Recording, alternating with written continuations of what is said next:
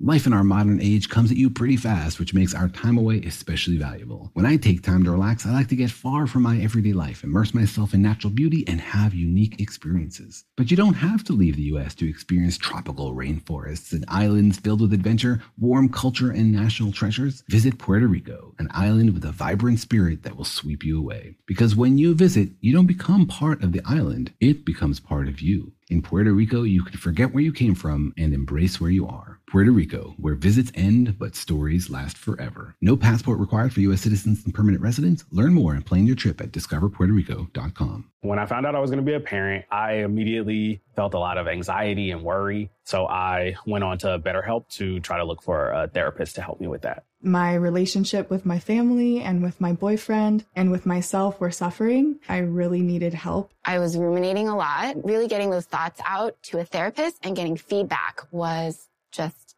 life changing. If you're thinking of giving therapy a try, visit betterhelp.com slash stuff today to get 10% off your first month. That's betterhelp, H-E-L-P dot com slash stuff. Hello, everybody. Have you ever been followed around by a person with a camera taking pictures of you and your family and your children and then publishing them in a newspaper or a weekly rag? Well, that happens to people. Doesn't happen to me, probably doesn't happen to you, but we're the lucky ones. But if you're a celebrity, and I know you kind of sign up for this, it's not great to be followed around by tabloid photographers and be splashed across those tabloid magazines. And this is all about tabloids from July 5th, 2012 How Tabloids Work.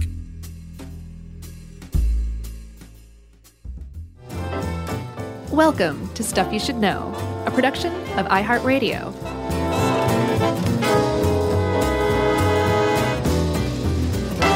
Hey, and welcome to the podcast. I'm Josh Clark. There's Charles W. Chuck Bryant. Uh, and this is Stuff You Should Know. It's a podcast, it's audio only. Um, but coming soon, it will also include smells. Oh, yeah? Smell-o-vision? Not vision, smello sound. smell we'll just call it smellorama. Man, grumpy people today. I'm not grumpy. You're grumpy, I'm grumpy, I'm Jerry's, not Jerry's grumpy. grumpy. I'm fine. Y'all were grumping at each other when I came in here. no, Jerry was mad at me for being mad at her, which doesn't count. It's just everyone's grumpy. Such a grumpy day. I'm not grumpy. I just had legitimate gripes. Grumps. Gripes. Gripe. Everyone's Di- gripey. All right. So, uh, Chuck, Yes. I want to tell you about a great American hero. William Cat? No, Okay. many years ago, uh, in the wilds of, I wish I could remember where he was found, Mississippi. A uh, little guy known as Bat Boy was captured. he was caught on a rooftop during a flood in Mississippi, and uh, the authorities seized him and um, took him into their care. He became a ward of the state. That makes sense because bat boys are known to go to higher ground during flooding. Yeah, and he did, true to form. uh, so, uh, Bat Boy, uh, at first he didn't like this captivity, um, but eventually he kind of became something of a patriot by um, volunteering to go search for Osama bin Laden and his Al Qaeda operatives um, in the caves of Afghanistan. The reason Bat Boy was so good at it is because he was raised in caves. He Uh-huh. Sure. was half bat, half boy. Sonar hence hearing. his name. Sure. Yeah. Um, he wasn't able to find bin Laden, but he still returned to the U.S. a hero after a long, long flight because he just flew himself. Of course. And we know of uh, Bat Boy's exploits thanks to a little newspaper known as the Weekly World News. Have you heard of this? Two things. I used to subscribe to the Weekly World Did News. you really? Yeah, for like a year in high school. Me and my buddy Rad did because it was fun. Radcliffe. Uh, Radford. Man. And two, I didn't realize that Bat Boy they they continued his uh, exploits. I think Bat Boy sold a lot of papers for Well, the, I knew uh, he did, but Weekly I didn't World know News. I didn't know they kept it up. That's awesome. Yeah. I'm glad to know that he was fighting the terrorists.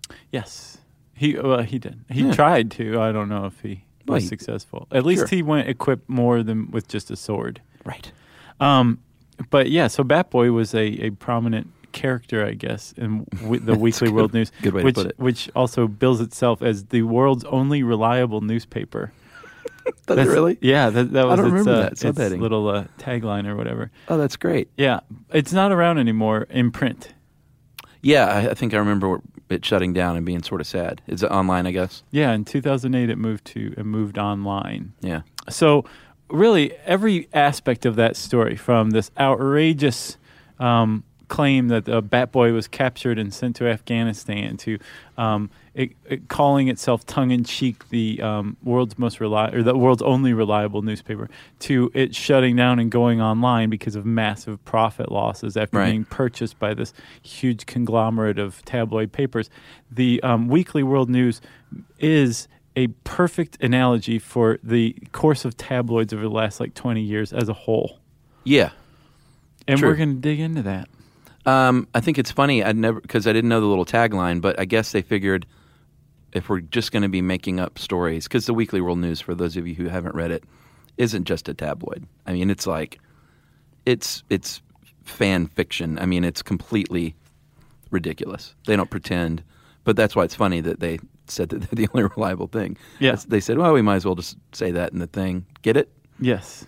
And one of their apparently one of their editors is quoted as saying, "I could only find one source for this quote, so I don't know how true it is. It could be made up, which would be kind of like this Apropos. meta parody of the whole thing." Yeah. but um, i- i- he said uh, if our if our readers are informed, it's usually by accident. Oh, really? So they were well aware, that's great. and it is an extreme example. But there are s- there are some aspects of the uh, Weekly World News that do fit the bill of the, of a standard. Oh, Tabloid. yeah, sure. Um, so I mean, let's talk about it. What i- what is a tabloid? Well, um, should we start at the beginning or should we just talk about it a little bit, then do the history? Do you want to do the history first, man? Yeah, let's do the history first. because- Proof positive that we don't practice No. this. So I did see um, there was one slight error. This is an Ed Grabanowski article, which are always great. Yeah. But did you see this other etymology for the word tabloid with the pill company? No. Um, in the uh, late 1800s, apparently, um, Burroughs Wellcome and Company was a pharmaceutical company in England. They produced, uh, at the time, like medicines were all like BC powder Uh-huh. and goodies powder. They're Right. all powdered. Yeah. And he, I think, was the first one to make into uh, to a pill by compressing the powder, and he called it a tabloid. Of cocaine. Yeah, it probably was.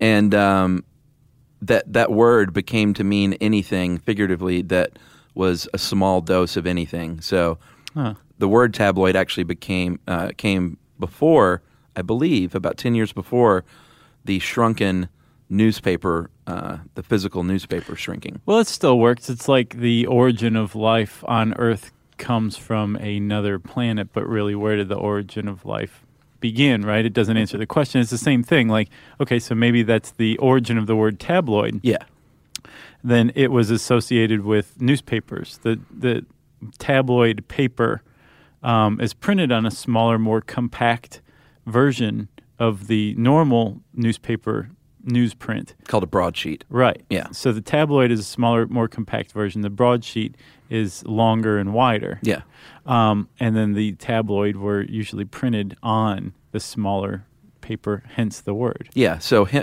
at first it was a pill. Right. Then it became the size of the paper, and then later on it just became um, the style of the paper Right. and size, but really the style. But tabloids, as we're explaining them, are basically like um, they are also commonly referred to as rags, as um, gutter publications, rags, yeah. yeah, they're gossip sheets, whatever. It's it's basically it's a it's a uh, slightly shifty, underhanded newspaper, and um, tabloids. One of the ways that they exist and always have existed is in comparison to uh, quote legitimate newspapers. Yeah, So, like originally, newspapers that say like the beginning, the early 19th century, they were extremely stuffy. They were extremely expensive. They were like six cents per, yeah. which was like half a day's pay for the average laborer. really dry, man. Have you ever read these old New Yeah. York Times articles? Yeah, they're- it's like yeah, they just really just you know they lay out the facts and then say the end. exactly. Like the AP used to do until a few years ago. Yeah. the AP always did that. Yeah, just sort of it straight up like news. Who, what, when, how, how where, Yeah, and why. the old journalistic pyramid. Exactly. Yeah. And then like maybe a quote in there and that was it.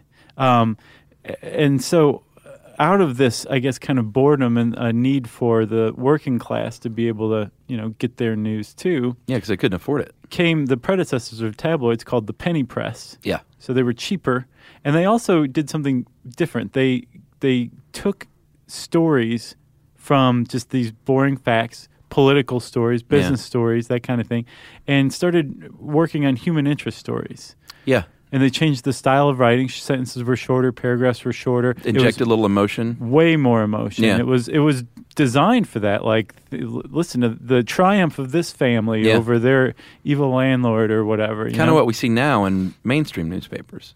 Exactly. Yes, a lot. A lot of our more mainstream um, media owes quite a bit to the evolution of tabloids. Agreed. And there's actually a point where it kind of spread. Finally, it made a jump. But you can see throughout the history of tabloids and newspapers this interplay where tabloids almost kind of break ground, Yeah.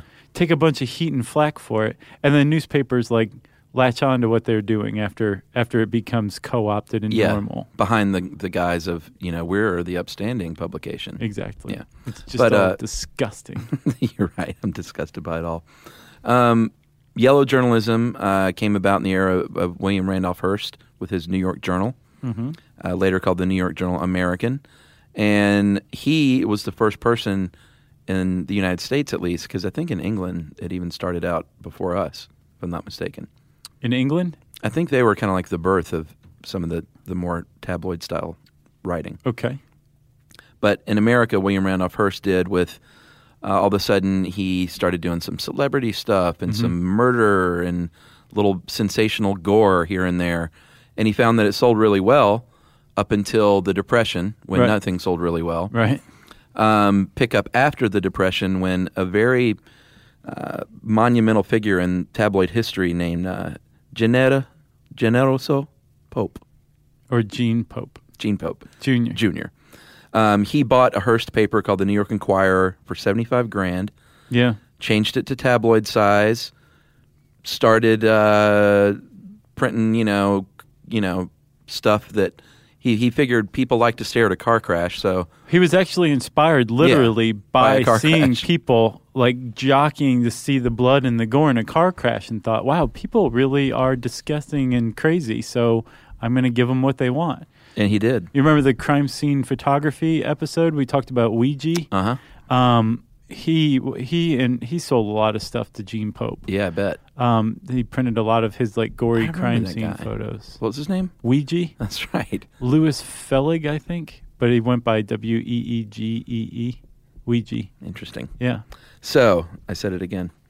Um, yeah. I was QAing like the executive orders episode, How many times? like a bunch.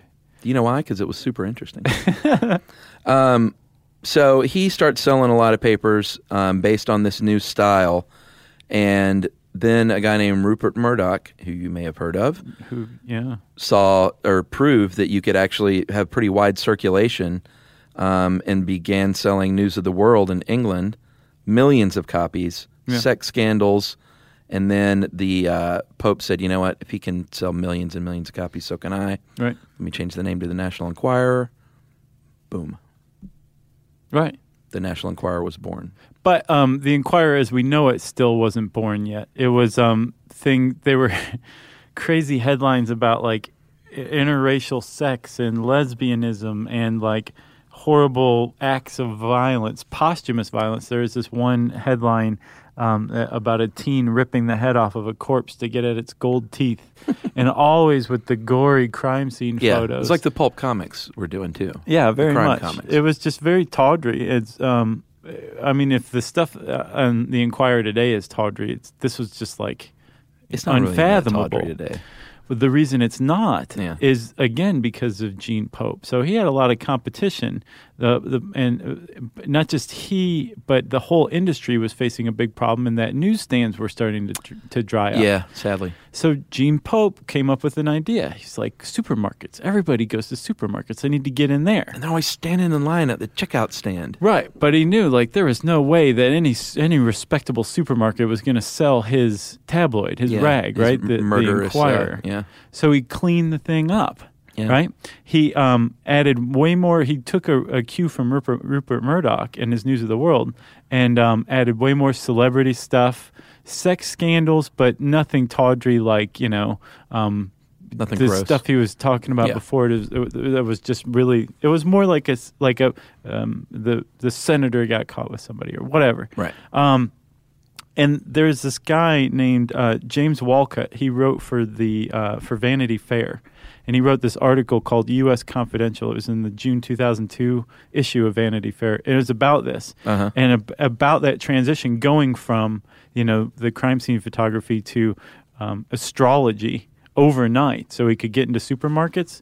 Uh, he said. Um, the Inquirer's staff was aghast. It was like asking an experienced team of grave robbers to take up gardening. So that's pretty much how the Inquirer's staff took. We got to clean up our acts and start writing about astrology and celebrity sex scandals. and it wasn't even cleaning up its act that much. It's not like he said we're going to become the you know New York Times. No, but that's why they're there. Yeah. now. that's why when you stand in line at a supermarket checkout Yeah. line, it's because in the uh, 1960s, Gene Pope was like, "We got to get in the supermarkets." I think people either read these or they don't. Like, I don't think anyone dabbles in tabloids. You know what I'm saying? It's kind of like soap operas. Like, no one just says, like, oh, let me watch a little bit of Days of Our Lives. Like, you're either hooked on this stuff or you're not.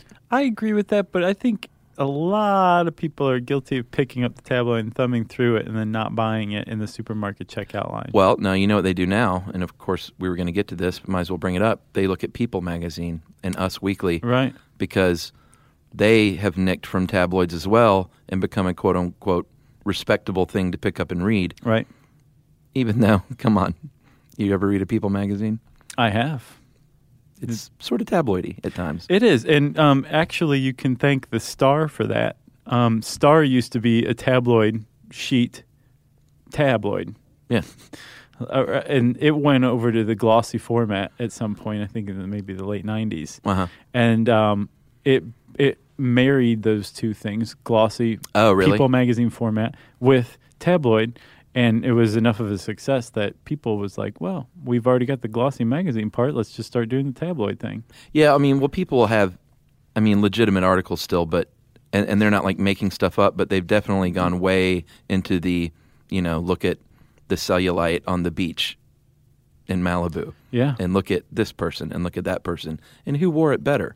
plastic This surgery person- disasters. Yeah, exactly. Stuff like that. Who wore it better? I know somebody who's been reading people. People. Yeah, when you have the two ladies with the same dress. It's so mean, especially when it's like 82 to 18. I know, I know. Especially when it's like, you know, it's just mean sometimes. Yeah.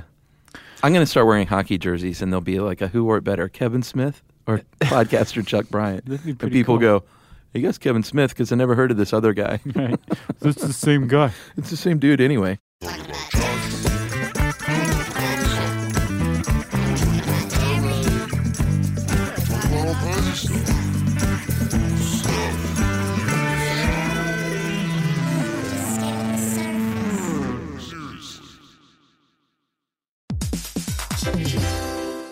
All right, game off. Let's pause here to talk more about Monopoly Go. Because in Monopoly Go, you can team up with your friends for timed tournaments where you work together to build up each other's boards. It's very nice. That's right. And the more you win together, the more awesome prizes you unlock. And there's so much to get. I'm talking about unique stickers that you can trade with friends to complete albums for big prizes, cool new playing pieces to travel the boards with, or hilarious emojis for taunting friends when you smash their buildings or heist their vaults. Plus, Monopoly Go feels new and exciting every day with constantly changing tournaments and challenges, like digging for treasure or a robot pachinko machine. And there's always new timed events that help you win big, like massive multipliers for everything you win or rent frenzies. That's right. There's always something fun to discover in Monopoly Go. So get off the bench and go download it now for free on Google Play or the App Store. Game on.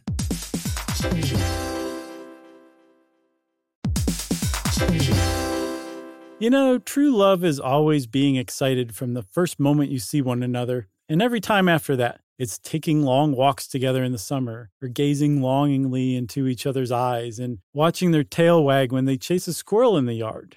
Well, the Pedigree brand asked about believing in love at first sight, and honestly, the answer is yes. Uh, as everyone knows from listening to this show, we have pulled all of our dogs off the street that Emily and I have had over the years, either right off the street or through a local shelter and working with them. And they've all become valued family members, and we think they've appreciated it too. Yeah, Chuck, there is a pedigree loyalty survey that found that 90% of first time dog owners report having a dog improved at least one of their relationships, and 80% of first time dog owners are overwhelmingly more likely to have made at least one new connection as a result of getting a dog. And 95% of all dog owners say that the bond they have with their dogs is closer than they ever expected. Not a big surprise. That's true. We all know that adopting a dog can lead to a lifetime meaningful connection, and real love can exist between a pet and a pet parent. You got that straight. Pedigree is committed to helping more dogs find loving homes. Opening your home to a dog can help open your heart, and love at first sight is closer than you think because it's available at your local dog shelter. Yeah, very important point. You can find love at first sight with the Pedigree Adoption Drive from June 7th to June 9th. And the Pedigree brand will reimburse your dog adoption fees nationwide. That's right. So just visit pedigree.com slash adoption dash drive to learn more and see full terms and conditions. Hey everyone, Homes.com knows having the right agent can make or break your home search. That's why they provide home shoppers with an agent directory that gives you a detailed look at each agent's experience, like the number of closed sales in a specific neighborhood, average price range, and more. It lets you easily connect with all the agents in the area you're searching so you can find the right agent with the right experience and ultimately the right home for you. Homes.com, we've done your homework.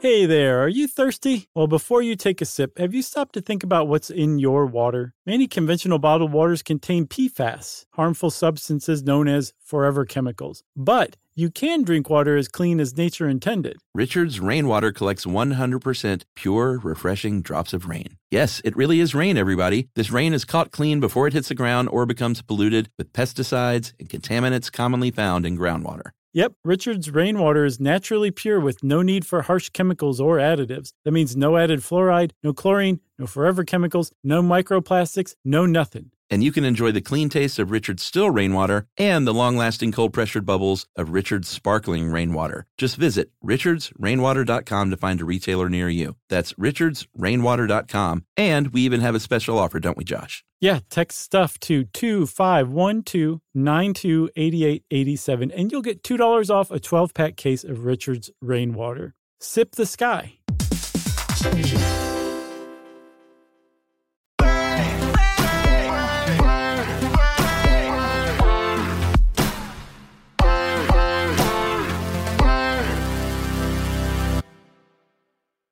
All right, so um, that's pretty much the quick history of tabloids. Yeah, here in the states at least. England, we keep mentioning England because they're they're lousy with it.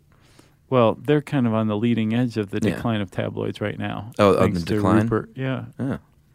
we'll get to that. in a little All bit. right. So before we go on to tabloid stories and how they get these stories, we should point out that in 1999, the uh, National Enquirer, the Star, the Globe, the National Examiner, and Weekly World News were all purchased by American Media Inc. like th- all all of those. Just snapped them all up, basically. Uh, so just we're about running the show now. Every big tabloid in the United States was purchased by this one Yeah. company, and um, yeah, I just they, think that's never a good thing, or maybe that's just me being a you know. Well, that's the funny thing. Like Paranoid. um, the the title of this uh, sidebar is "They control everything you read." Unless you don't read any of those things. so um, the the AMI actually sh- they're the reason the Weekly World News shut down. Um, they were like, okay, this thing's losing money. Yeah. AMI posted a hundred and sixty million dollar loss in two thousand six, and was facing like a billion dollars in debt. So Bat Boy had to go. Yeah, bad boy went to the internet. Yeah, that makes sense. That's Yeah. where Bat Boy belongs. So okay, let's talk about this. What what makes a tabloid? It's not just subjective. I mean, you, it, tabloids like pornography, you know it when you see it, right? It's tough to define. True. That's not um, entirely the case. There are some actual um, discernible distinctions among tabloids that make a tabloid a tabloid. Agreed. So what are they? Well, Ed points out here something really important. The key to a tabloid story is not that it be true, just that someone has said that it's true. You're right. And they latch onto that person. And as long as they say, you know, attribute these quotes to this person, then they can't be held accountable. And that person is frequently cited as an expert. Sure. And a close friend. Sure. I mean, if somebody, it's all the way you, you present the story. If the if you're saying if your whole story is all about how this person said something, Yeah. it's not really about the story. The story's still there, but you're focusing on this person. It's like the the rule of the of the tabloid industry. It's kind of a trick, though, because Very much you're so. tricking people into thinking you're reading about a story about Brangelina, when in fact you're reading a story about a former maid that worked for Brangelina, Right. And what they think is true. Right. Or some crazy person who has nothing to do with Brangelina, who Sure. like just um, maybe saw one of them in a coffee shop, Right. and like noticed they didn't tip or something like that. Bam, there's your story. um, also, like we said, there they like to add experts, and but the experts are in no way, shape, or form qualified in a lot of ways. Yeah. They have no credentials. They're not vetted. It's more, say, like um, the example uh, Grabanowski uses is uh, like a Bigfoot enthusiast, Yeah. right? If somebody spends a lot of time uh, searching for Bigfoot, researching Bigfoot, Mm-hmm. there, there's no institute out there to qualify them, to give them credentials. But you could reasonably make a case that this person's a Bigfoot, Bigfoot expert, right? Yeah. the thing is is like the inquirer or the star or the weekly world news is not going to the trouble of explaining that they just say bigfoot expert so and so Yeah. says that there's a bunch of these things out and he's seen a bunch And he's an expert. exactly Uh, my favorite is the leading quote. Like, uh, they will get the random person who saw Angelina Jolie in a coffee shop, and they will say, "Did she look?" Uh, th- th- they would say maybe something like, "Yeah, she looked like she looked jittery," and they would say, "Did she look strung out?" And that, that she had possibly been up for days without eating. Yeah, she sort of looked like that, and then all of a sudden, that's the quote. is Exactly. witnesses say she looked strung out and like she had not eaten for days, right and uh, all they have to do is say yes exactly. yes or like would you say this and if the person says yes Sure. well then you just said that another um, hallmark of tabloids is making a huge deal out of something I guess other newspapers would consider small, right? back page stuff. Yeah, and like actually looking through other newspapers to find some quasi interesting story and then blowing it up into possibly a front page feature um, just by getting into this story and really interviewing a lot of people involved. Um, and then maybe throwing an expert or something like that, and just basically making a lot, a lot of hay out of something, very um, kind of negligible. Yeah. um, in this by adding a bunch of quotes and stuff. And what do you think about this? What do you think about that? It takes it from being about the story, right? Like a um, the, uh, um, man saved a, a goat from a burning building Awesome. to what these people think about this man and his goat. Yeah. And you can do anything with that. Exactly. The love affair, you mean? Maybe, who knows? If somebody said it, then they could conceivably report it. Yeah. If anyone said it. Yeah. Um, celebrity uh, celebrity news is obviously one of the biggest parts of tabloids these days, at least. And they uh, the writers have informants, all kinds of informants from Yeah. um, security people who had worked for them or who work at venues where they might have been. Yeah. um, hairstylists, nail salon people, like anyone that can dish up dirt, and they get in the rotation. And uh, I remember we shot. You ever heard of Janet Charlton? No. You might recognize her. She was a, a, a gossip columnist, and think did stuff for TV like Entertainment Tonight. Okay. But that's how she made her living, and she was like one of the more famous ones. Okay. And we shot a commercial at her house one time in L.A., and she was there hanging out, and uh, I was like, "You got to tell me some stories." And of course, she just loved that kind of thing, and she would just sit down and regale us with stories about Michael Douglas and his secret sex addiction, and and she, was, she always said like, "Well, you know, my sources tell me," Right. and she had a list, a Rolodex of people on the bankroll Yeah. that she would pay, you know, a few bucks if it was not a big deal to a lot of money if it was a big celebrity with big news. Right. And it's um that's pretty much standard.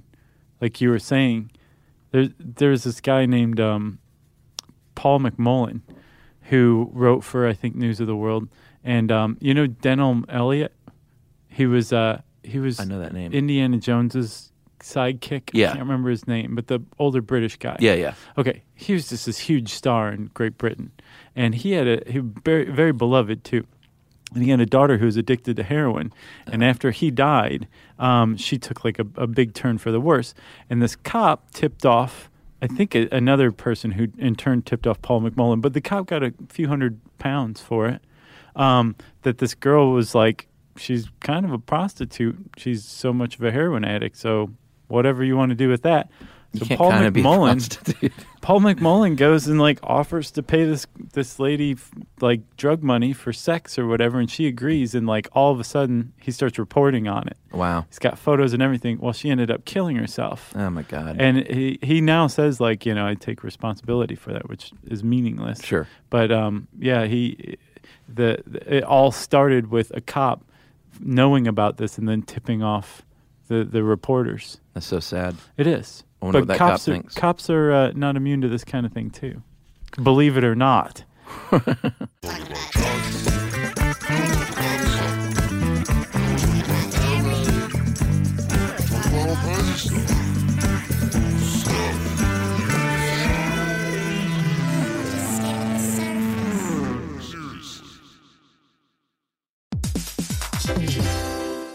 All right, game off. Let's pause here to talk more about Monopoly Go. Because in Monopoly Go, you can team up with your friends for timed tournaments where you work together to build up each other's boards. It's very nice. That's right. And the more you win together, the more awesome prizes you unlock. And there's so much to get. I'm talking about unique stickers that you can trade with friends to complete albums for big prizes, cool new playing pieces to travel the boards with, or hilarious emojis for taunting friends when you smash their buildings or heist their vaults. Plus, Monopoly Go feels new and exciting every day with constantly changing tournaments and challenges, like digging for treasure or a robot pachinko machine. And there's always new timed events that help you win big, like massive multipliers for everything you win or rent frenzies. That's right, there's always something fun to discover in Monopoly Go. So get off the bench and go download it now for free on Google Play or the App Store. Game on!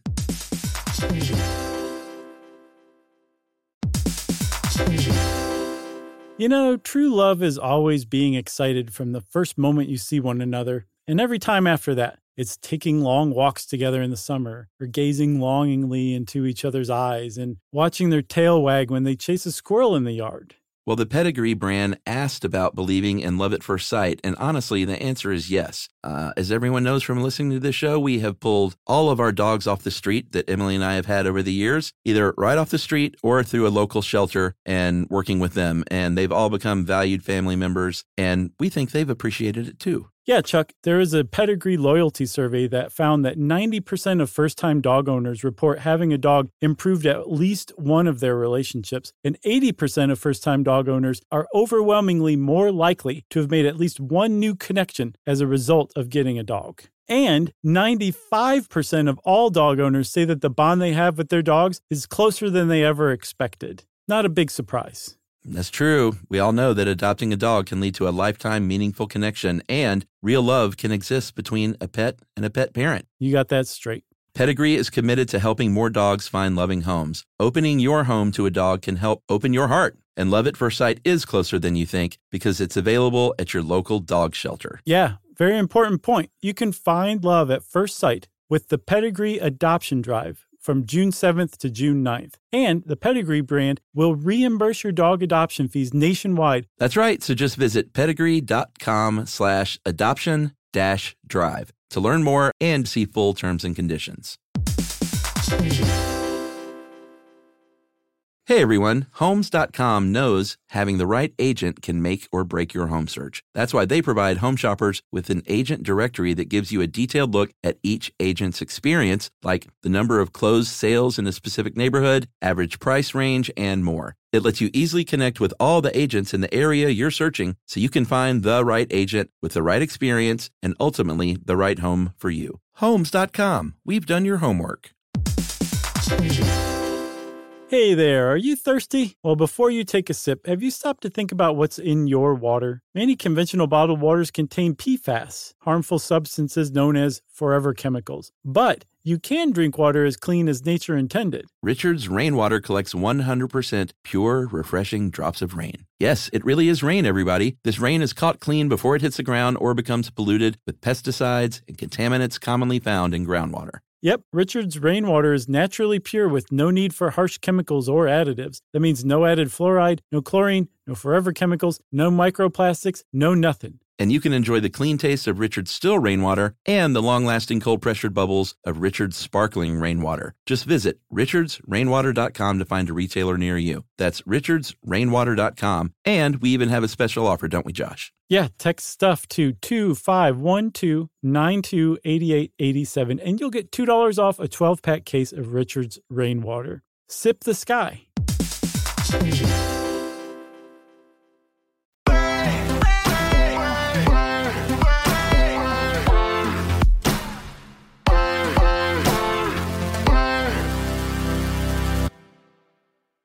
Uh, Josh, another way they'll get their information is from the celebrities themselves. Um, from what I've gathered, you're either uh, you fall into three categories. You Okay. either fight, fight, fight the tabloids. You either are lucky enough and are smart enough to kind of be low profile, and you're not really a subject of tablo- tabloids. Yeah. There's a lot of big stars you never see in the tabloids. Harrison Ford. Yeah. Uh, or number three is you play ball a little bit. Right. Which means, you know what? I'll give you a little information here and there. I'll leak out some stuff here and there. If you play nice with me, I'll play ball with you. Maybe I'll let you know like what restaurant I'll be coming out of one night. Yeah. You can photograph me, give you your little time, and um, sometimes movie studios will leak stuff to get get up a little press. Yeah. They did that a lot, a lot back in the day. Yeah. But it still goes on. Yeah, it's like a symbiotic relationship between the person who Yeah. needs their star to maintain this its position through things like just ba- basically you're a star because the public is aware of you. Yeah, no such thing as bad press. Like you might be in there for your cellulite, but what if someone picks up the magazine? They're like, "Oh, I wonder whatever happened to her," I thought she was dead. and all of a sudden they're like, "She's not dead. Yeah. She just has cellulite." Right. How sad. How sad. But at the same time I feel better about myself. exactly. Um, so I guess one of the ways that you stay in the tabloids is through having your picture made by As we say here in the South. a group of people known collectively as paparazzi. Yeah. And they actually, I found out, are named after a paparazzo photographer You didn't know that? named pa- Paparazzo with a capital P. He was a Yeah. character in um, Fellini, Uh-huh. Fellini's uh, La Dolce Vita That's right. movie, and um, apparently they were already extant, but they they got their name through this character. But even then, they weren't crazy. It wasn't until the '70s, Right. again thanks to Gene Pope, um, that they really became the kind of reckless, relentless nuisances that we have today. And it was all because Gene Pope was obsessed with Jackie O and Aristotle Onassis. Oh, really? And he would pay so much money for anything on them that people, that the photographers were like just really, really became aggressive and, ass- Right. and assertive because of it. And they're way worse in Europe because of Gene Pope and because they initially started doing this stuff in Greece and in, in Europe. Right. Um, and that that still is connected to this day to the death of um, Diana, Princess Yeah. of Wales. They were supposedly well, her being driver chased. had been drinking, but they were supposedly being chased by Yeah. paparazzi. On motorcycles. Yeah, Very sad. but that's all Generoso Pope Jr. Um, I'll bet that guy wore huge Oh, black glasses, thick ones like Robert De Niro at the end of Casino. Yeah, God, those are great. Um, supposedly, Fellini too. I, I dug this up. Took the word from an Italian word that described the buzzing sound of a mosquito. Oh, that's nice. That's unverified, but he said in an interview in Time magazine in the seventies that he was like, "Yeah, I always just associate it with something buzzing around you and in your way." yeah, It's like, well, that's paparazzi. Um, and there's that movie too. paparazzi Is that what it was called? from 2004. Yeah, where the dude, uh, what's his face, goes back and beats up. Uh, Cole Hauser. yeah, did you see it? Not no, bad. I ran across it on uh, IMDb today. It's not bad at all. Um, It's also it could very easily be based on the life of Alec Baldwin. Uh, yeah, sure. Or Sean Penn. yeah. yeah, because there's. so- I mean, I think the categories you were describing, um, the people who are just so big that they can't keep a low profile, but they Mhm. also don't want or need that that the tabloids Yeah. on them. But I've also very much gotten the impression it's like there's a lot of people out there who feed it to them, who want it, who crave it. Yeah. And I can't feel bad for those people at all. Yeah. It's a f- it's a tough thing. And because there are people plenty, like you're saying, like Yeah. um, uh, plenty of people out there who are big stars, but you never see anything about them in the tabloids. It's because they just stay out of it. They stay away Yeah. from it, you know? Yeah, I'm trying to think of one. I mean, there's so many. That's probably why I can't think of it. But like Harrison Ford is a good example, I guess. Yeah. I don't see- Except when he started dating Callista Flockhart, they were they were in the tabloids a lot. But I also suspect, like most of that stuff was all very pleasant, like hand holding things. So Yeah, but she was in the tabloids a lot because of her weight, so that fed into that. Yeah. You know, like maybe she'll be happy and eat again now that she has Harrison Ford. You know. yeah, he's just like eat this, eat that too. Here, eat this. All right, let's talk about let's talk about the law. Yeah, I because wa- this was really interesting. I thought because the first thing you think of Wait, is the rest of it was not interesting at all. No, I, th- I I thought this was super interesting though, because the first thing I think of is Mm. why aren't these people suing every day? Yeah. suing these tabloids. Some try. Some do. Some have been successful. for a while for the early tabloids ones like um oh uh wha- what were they called like confidential i think was one of the early tabloids Yeah. um like the uh the tatler um there were just whatever stupid name about not about airing dirty laundry that was Yeah. the name of some pulp tabloid in the 50s and 60s Dirty Laundry was probably one of them. I'll bet. Um, and they got away with that stuff because, f- well, for two reasons. This guy wrote. Um, uh, Bill Sloan. Yeah, he wrote, I watched a, ho- a Wild Hog Eat My Baby, which is pretty much this definitive history of the tabloids. And he's got uh, his bona fides because he uh, was an editor for the National Enquirer, right? Yeah. Um, and he said there's two reasons in the 50s and 60s. One, if you were a legitimate star, these things were so in the gutter Yeah. that to stoop to suing them Mm-hmm. was problematic. In one, it was the attention that lawsuit would attract because Yeah. the regular press was going to start talking about it. It would make you look as bad as you know. well, it would draw a lot more attention to the original story. Right. And then the second thing is, is even if you won, that publisher doesn't have the money to pay you. Yeah. Good luck. Then Gene Pope, once again, changes everything. Gene Pope and Rupert Murdoch. All of a sudden, these things have enormous circulations. Yeah.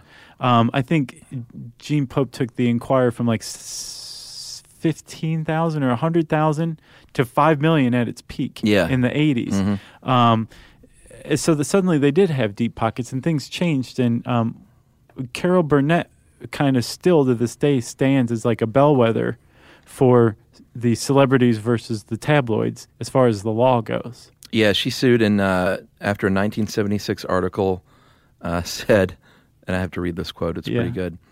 At a Washington restaurant, a boisterous Carol Burnett had a loud argument with another diner, Henry Kissinger. she traipsed around the place, offering everyone a bite of her dessert, and they didn't put her dessert in quotes. I would have. Uh, but Carol really raised eyebrows when she accidentally knocked a glass of wine over one diner and started giggling instead of apologizing. So they basically said she was blitzed at this restaurant, and, And she Kissinger sued. is there. he went, "Oh, Yeah. it's Carol Burnett." He's a big fan, probably. yeah. And she sued and very won amusing. one point six million dollars. Yeah. which was, and we'll find out here in a second. This is one of the hallmarks of their litigation. Settled out of court for much much less. Well, very quietly. She got a big settlement because in 1981 dollars, 1.6 million Yeah, is like good money. s- 100 billion today, I, I think. Uh, and then um, it was reduced by an appeals court, which is usually step two in these kind of suits. Yeah, like two hundred grand. Yeah, and then it was settled out of court, so I would imagine for even less than that. Yeah. Um, but it was still it was a big deal. It was the first time really that like a major star was able to win a defamation lawsuit against a tabloid. But it was one of the I, I don't want to say it was one of the only times, but it was one of the very few times, com- especially if you are going on the premise of all the people who want to sue the tabloids and don't actually bring a suit. All right. Because things have changed now. Yeah. Now the tabloids have these reputations for being extremely fearsome litigators. Yeah. Where like if you want to sue them, you thought that story that ticked you off was bad. Yeah. They're going to get anything they can, and they're going to do it through the courts. So like when Aretha Franklin, or no, um, oh what- Elizabeth Taylor. yes, when she tried to sue, I think the Inquirer, or when she did sue the Inquirer, the Inquirer's lawyers tried to subpoena all of her medical records. For the past 30 years. So they go after everything. They Yeah. try to br drag your life into the spotlight to make it like really not worth your while to sue them. Yeah, it's this celebrity attorney that was interviewed for this awesome New York Times article, uh, Vincent Schiaffo. She, Everyone's Italian. Um, everybody is Italian.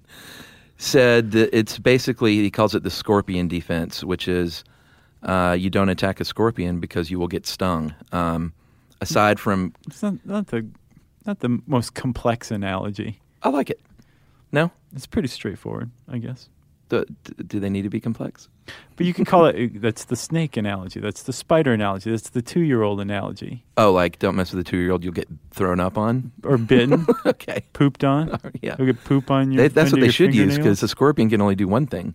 A two year old can humiliate you in a number of ways. Have you ever heard? So there's this whole thing that like scorpions commit suicide if you set them on fire by What? stinging themselves. Really? And apparently, there's a lot of like YouTube videos out there of people like doing this with scorpions, like That's setting them awful. on fire, and then the scorpion will like jump about and like sting itself and eventually die. Well, Probably trying to put the fire out. they found that this th- they found that, that scorpions are almost entirely immune to their own venom Ah.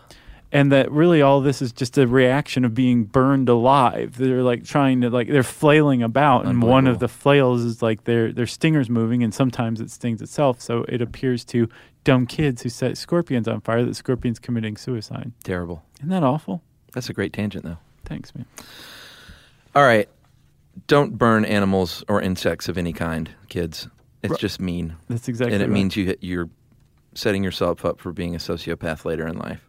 also legally speaking with tabloids um, you have to prove malice Yeah, that's the big one. not only that what they printed was false, but that Mhm. they knowingly printed information they knew was false, Yeah, because it's got to be libelous. It can't just be maliciously libelous. They they just printed a rumor about me that wasn't true. It's got to have malice behind it. Uh, libel is printed, slander is stated with your mouth. Those are the two differences. or Um, I guess you could blink it out with your eyes. that's true. Um, so basically, the scorpion defense, and then the uh, delays. The first thing they're going to do is start filing motions to delay, to delay, to delay. Make you spend a lot of money. a lot of money. So and, if you think about it, there's nothing to really gain here necessarily. Well, Your- your- yeah. it's your reputation. So a, a star who has a bunch of money says, "I have a bunch of money, and I'm really mad at these guys, and I want to teach them a lesson. So I'm going to sue them." And the the basically the first tactic is the tabloids try to make it not worth your while. That you'll drop it because you don't really need this money. You're looking for a Sure. judgment, and hopefully you'll get bored. Well, and the tabloids don't care. Even if they drag this thing out and print a retraction six months later, no one remembers, no one reads retractions or cares about retractions. Well, six months later, that's a that's a well put because apparently part of the judgment of some of these in, in successful suits is that you can't write about um, this star for a set amount of time. Yeah, they'll like cut a deal sometimes. Yeah. And say, you know what? I'll drop the lawsuit. Just give me a break for the next year. Right. And then they put on their calendar Tom Cruise, one year from now, set reminder Right. to start effing with him again.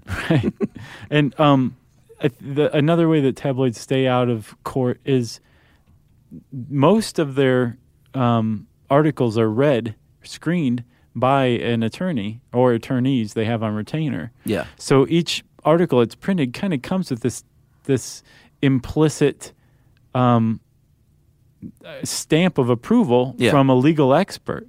Who's Yeah, they wanna- saying like sure. you, you you really don't have a case if you want to sue against this. Yeah, they want to they want to walk right up to the line of libel and stop there, and they're pretty good and at then it. urinate on it. And then urinate on it. And I imagine the writers are really good at it, and then as backup, they have their own attorneys that are even Oh, better yeah. at it. Sure. And so they're like, "Yep, m- this is not libelous. Prove it. Right. Spend spend half a million dollars trying to prove this." And some people do. Like Aretha Franklin, I think settled. Mhm. Tom Cruise, Schwarzenegger, In- uh, Katie, Kate Cruise. Yeah, just, they've, uh, they've in all March. sued and won. Did she win? Because Katie Holmes just filed in March. She, against uh, the star, fifty million. She settled for a uh, donation to her charity, Nice. unless she has done it twice. She did it just this past March. She filed suit against them for this one cover um, About the she has, drugs? like yeah, bags under her eyes, and they're Yeah. like Katie's drug problem, why she won't leave Tom, all this, and uh, I also the article kind of goes after Scientology, and um, big mistake. Well, based on that list, Nicole Kidman, Tom Cruise, Katie Holmes, it makes you wonder, like, huh, I wonder how how much Scientology Oh, yeah. encourages Travolta? suing for defamation in articles that also include, you know, stuff against Scientology. Yeah, because Travolta just had the big row with the Oh, uh, yeah. his little supposed tawdry uh, uh, affairs here in Georgia. Right. And then I guess another hallmark that's not really in um it's not really in the article, but I, I, I think you can make a pretty strong case uh, is that sometimes, a lot of times, the tabloid gets things right Yeah, but the the way that they do it often is very much uh, unethical and immoral as far as um, the standards of the press is concerned, and that's what Rupert what's been going on with Rupert Murdoch, like um, Parliament, like a parliamentary um, panel basically said you're not fit to run News Corp any longer because this scandal is so huge with the phone hacking scandal. Oh, yeah. Um, where I, we I can't remember what episode we talked about it in, but there was the girl who was kidnapped, and like the News of the World writers were hacking into her um, voicemail Oh, and yeah. then deleting them. And Yeah, so yeah. the police thought she was still alive, and it was possibly affecting the course of the investigation. They they identified four thousand celebrities, athletes, politicians, people of note, um, who were whose emails were hacked. Four thousand, Wow. and then another thousand that had likely been hacked. Some people have already sued and won, like Sienna Miller, Steve Coogan of um, Oh, I love- 24 Hour Party love that guy. People, and Cougs. um, Tristan Shandy. Uh huh. Um, some people have already won, but for the most part, it's um, these people aren't going to get any any damages awarded. Right. It's basically just no news of the world is shut down now. But it was out of hand. Wow. And now they're they're showing that they were also hacking email, which Great Britain has this kind of um, this this computer theft law now, Uh-huh. which makes email hacking way worse than phone hacking. So if that opens up to be a big thing, there's people are actually going to start doing time for it. Good. Yeah. That's what I say. But like I was saying, sometimes they get things right. They do. Um, over the years, we'll mention a few. O.J. Simpson case, uh, the National Enquirer, and it seems like it's generally the Enquirer that that sort of scoops the legit ones. It's never like the Star. Yes. you know. So uh, the National Enquirer scooped in the OJ trial uh, the uh, story about his shoes, the Bruno Mollies. Yeah. They scooped the story of the dealer that sold him a knife similar to the murder weapon. Yep. I guess they're knife dealers. The way they scooped the shoe story, remember there were bloody footprints? I Mhm. thought this was awesome. They really went to town to ch- because there was a Bruno Molly f- bloody footprint at the scene, and O.J. Simpson said, "I don't, I don't I've never owned a, a pair of shoes like that." Did they show a picture? They they went back and found footage of him from like Right. 1993 uh, wearing them on the field, like reporting. Yeah, yeah, uh, from sideline a football game. photos, that's right. Yeah, and proved that yes, indeed, he did have those shoes. And he's like, "Oh, those shoes." Right. Yeah. Uh, Bill Cosby's kid Ennis. Remember when he was killed? Yeah, that's sad. The Inquirer offered a hundred thousand dollar reward for information, and that actually led to somebody coming forward and, and giving the information that led to the capturing of the killer. That's right. Uh, Jesse Jackson's uh, illegitimate child. Yeah. Uh, in 2001, he um, came out and was like, oh, yeah, I guess he found out. It's true. Yes. Uh, Gary Hart, when he was running for president in '88, I remember this well. he was on the monkey business down in Miami with uh, what was her name, Jo- Donna Rice. Yeah. Um, Such a and funny photo when you look at it now. He, uh, I, I haven't seen it. I don't think. She's just like sitting on his lap and he's just got a big grin on his face and he's got a t shirt that says Monkey Shines Crew. And Yeah. it was it was all over the place at the time. But he dropped out of the race. It was because of this this um, picture in the Enquirer. They scooped everybody on it, and Rush Limbaugh. Yeah, my favorite drug addict that was exposed, Rush Limbaugh. Yeah, remember he was buying OxyContin from his maid. Lots. It was on like how many pills a day? He bought. Well, I don't know how many a day, but he bought apparently thirty thousand pills from her.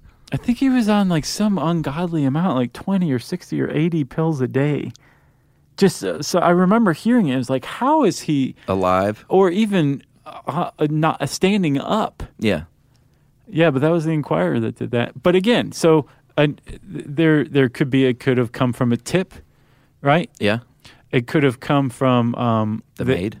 Yeah, they could have um, they they could have gotten this information from wiretapping from whatever. It doesn't mean it's wrong, but just one of the hallmarks of a tabloid is that they'll, they'll follow sometimes loose, looser ethics than Right. maybe a, again a New York Times reporter.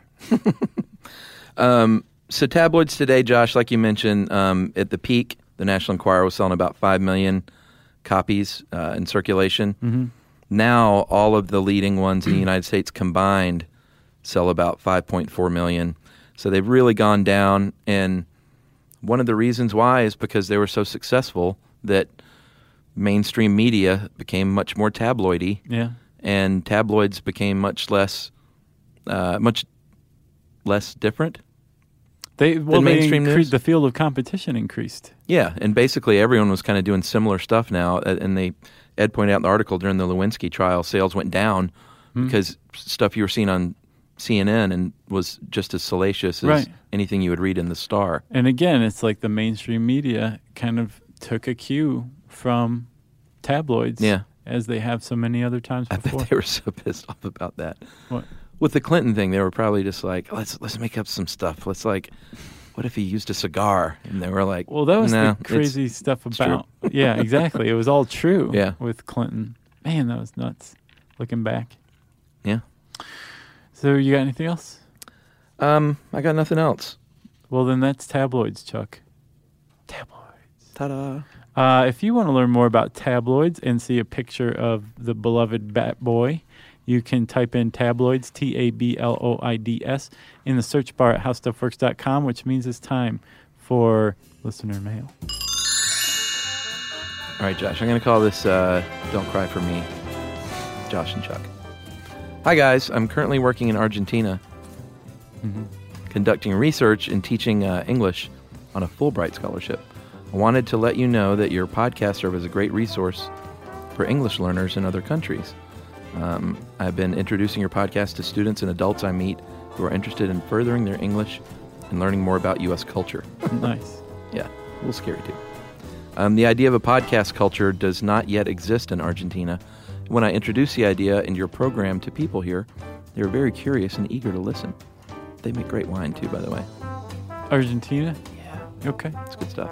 Uh, your podcast is providing a fun, informative way for students here to practice listening to different English accents, um, to try and pick up on some colloquialisms and jokes, to learn new vocabulary. Boy, I feel a lot of heat all of a sudden. um, and to become more informed on the various issues you discuss. Uh, the idea of people listening to podcasts purely to further their own knowledge is part is a part of U.S. culture that I am proud to share. And thank you very much for that. Spreading your fan base in Argentina, Angela Hartley. That's very nice. Thank you very much for that. We're congrats. becoming um, cult like figures, like Rodriguez. Who? There's this uh, like singer songwriter from I think the late 60s, early 70s, and he just went by the name Rodriguez. He released a couple albums that just totally flopped here, Uh-huh. and um, he just went the way of obscurity. Didn't realize that in South Africa, these two albums are, w- achieved like just incredible status over Really? there and everyone wondered what happened to him. And finally, years later, he found out like he's a like a mythical figure in South Africa. Really? And now there's a documentary that just came out about the whole thing. That sounds like a movie or something. There's a documentary. Well, it sounds like a feature film. I know. Like something someone would make up. I saw a movie like that. You mean I went to Silver Docks Uh-huh. and saw The Imposter. Oh, yeah, and you it recommended was that. very much like that. Where the one of the producers afterwards at the Q and A was like, we, he was asked if they were going to turn it into like a feature film. And he was like, we can't. Like, there's just too, Too many. great. It's too outlandish that if you fictionalized it, people would be like, this is stupid. Why'd you Why'd you make these choices? Ooh, I want to see it. Yeah, you should. It's very good. Awesome.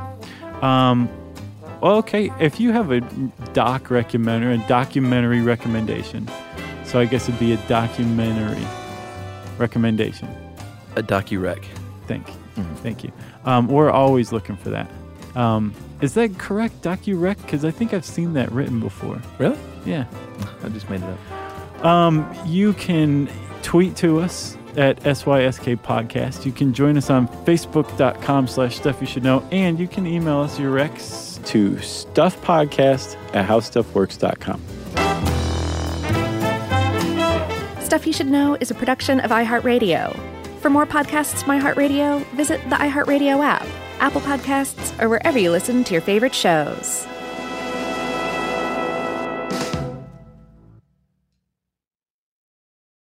Hey, if you haven't heard of Visible, well, now you have. They're the wireless carrier that's making wireless visible. It's in the name. Switch to Visible, the wireless company that makes wireless visible. Get a one line plan with unlimited 5G data powered by Verizon as low as $25 a month every month, taxes and fees included. Use promo code STUFF20 to receive $20 off your first month for listening to this podcast. Switch now at visible.com. For data management practices and additional terms, visit visible.com. The visible monthly rate is $25 per month. In Puerto Rico, there's adventure around every corner and natural treasures waiting to be explored, like El Yunque, the only tropical rainforest in the U.S. Get swept away by natural beauty and come away with unique stories that could only be experienced in Puerto Rico and that remind you why you travel in the first place. Visits end, but stories last forever. You don't become a part of the island, it becomes a part of you. No passport required for U.S. citizens and permanent residents. Learn more and plan your trip at discoverpuertorico.com. Hey, everybody, I want to talk to you for a second here about Canva, specifically Canva presentations that are designed for every workplace and every department. Whether you work in sales, marketing, HR, ops, and more, Canva presentations can generate any deck you want for work sales decks, marketing presentations, onboarding plans, you name it. Any department can save time on any presentation. So start designing today at canva.com. Design for work. Just go to canva, C A N V A dot com. In business, first impressions are everything. And that's why every business owner needs to know about Ruby. Ruby is the virtual receptionist company who screens, transfers, and takes messages 24 7, all while making your customers feel special. You definitely don't want to hire a subpar front desk person. And with Ruby, they engage with your callers in a conversational way, just like your best employee would. Never miss another customer call again. This year, make your business the best it can be. Visit ruby.com today or just call them at 844 900 RUBY.